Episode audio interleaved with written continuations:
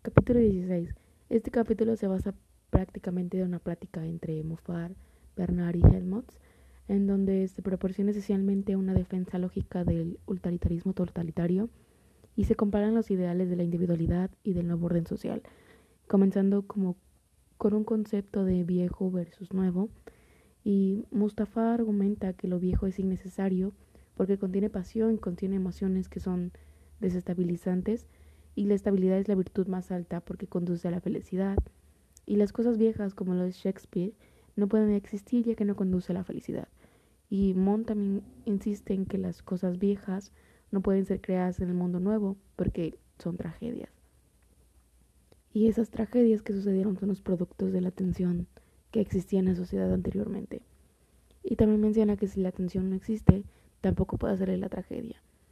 Y en cambio todos los nuevos sentimientos y espectáculos deben de ser sobre nada, ya que la felicidad ocurre más fácilmente cuando uno experimenta la sensación pura en lugar de la emoción.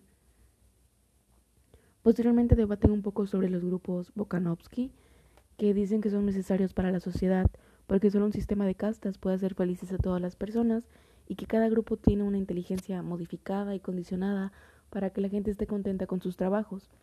Y como también menciona Mustafa, una sociedad de puros alfas conduciría al caos porque todos lucharían por los mejores trabajos y por ser los mejores.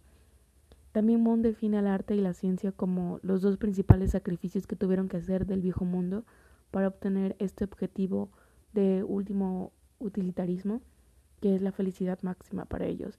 Y menciona que el arte solo puede existir cuando no tiene ningún significado. Y mientras que la ciencia es elogiada por mejorar la sociedad, también está restringida porque puede ser un factor de desestabilización.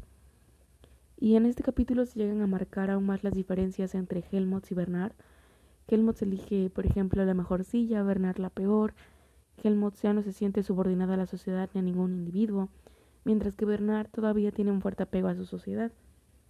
Em, él elige como la peor silla al querer mostrar remordimiento, pensar que va a recibir un castigo más leve, y lo que indica que un cierto grado de autoodio es importante para la imposición del control social que están viviendo ahí.